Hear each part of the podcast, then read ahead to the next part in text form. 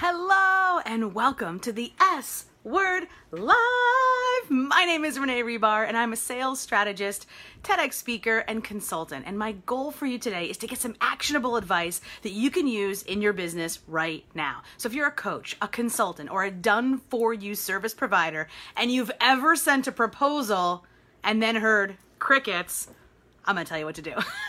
so I'm gonna give you some actionable advice. Say hello as you join, whether you're live or on the replay. I wanna hear you. I wanna see you. I wanna hear about your situation. I love giving Q&A and sometimes these shows are a mix of me hearing your situation and giving strategic advice and sometimes it's about giving analogies about where you can take this. So, let's talk about this. Here's the question on the table.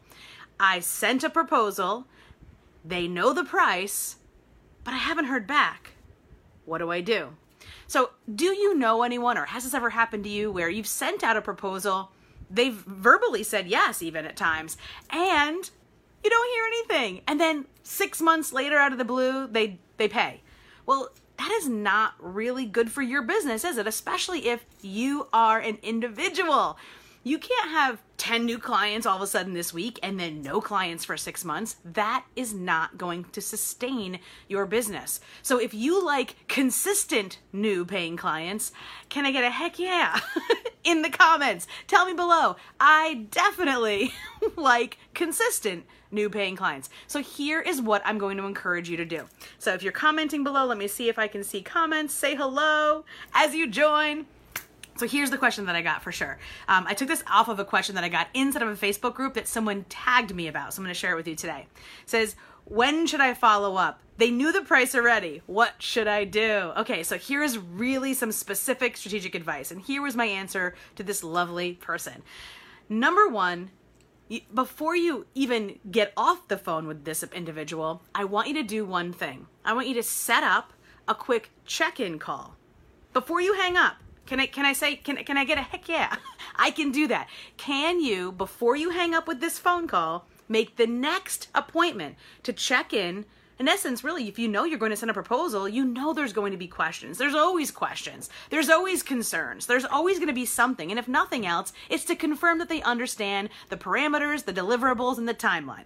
Yes? Can I hear yes in the in the comments? Excellent. So if this is resonating with you and this is something that you can uh, that are definitely on board with, I need to hear yes. Hey, Pamela Dale. Mwah! Oh, my beautiful. Candy, hello. Yes, Candy knows. Check the check in call. It's a magical little tool. Here's the next piece. When you send that proposal, I want you to set a deadline. And I, you can simply say, and this is the advice I gave in this Facebook group, which was this offer or this proposal is valid at this price until this date.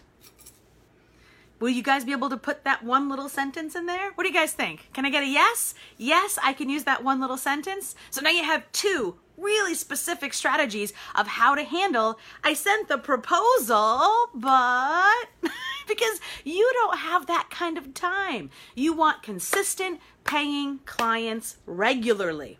And so when you say, Great. I'll set up a quick check in call. I'll send you the proposal. And then when they receive the proposal, that deadline is the day of your check in call.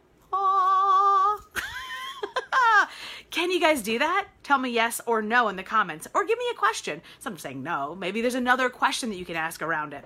So I think that deadlines and then sending in that next that that next call is probably the biggest thing that's going to help with your follow up because as soon as you hang up that phone, it's kind of like when you drive a new car off the lot. Have you guys ever bought a new car or chosen not to buy a new car just because the depreciation when you drive it off the lot is so rampant?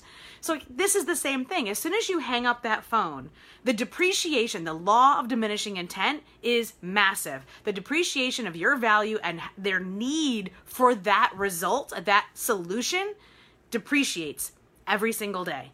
So don't let time go by. And sure, you can say, oh, well, they bought in six months, but that wasn't under your control. And now you've got 10 more clients, and now this other client, you can't race around to try to get deliverables on time, then race around to try to get vetted properly contractors to be able to deliver these specific services on time. So there is so much to before, during, and after the exchange of money that needs to happen. And that is why I do what I do. That is why I love what I do because I get to work with smart, intelligent women just like you guys that are listening to to serve the people that need you, that are ready and willing to pay you for the solutions that you so expertly can deliver. And so I hope that these very specific strategies have helped you when you have sent a proposal and heard that, that, that. now, there's way more to this story, and I can't wait to see you next week because every single week I come and deliver golden nuggets of sales joy right here, 12:30 p.m. Eastern, every single Wednesday. The S Word Live. Can't wait to see you next week. Holla!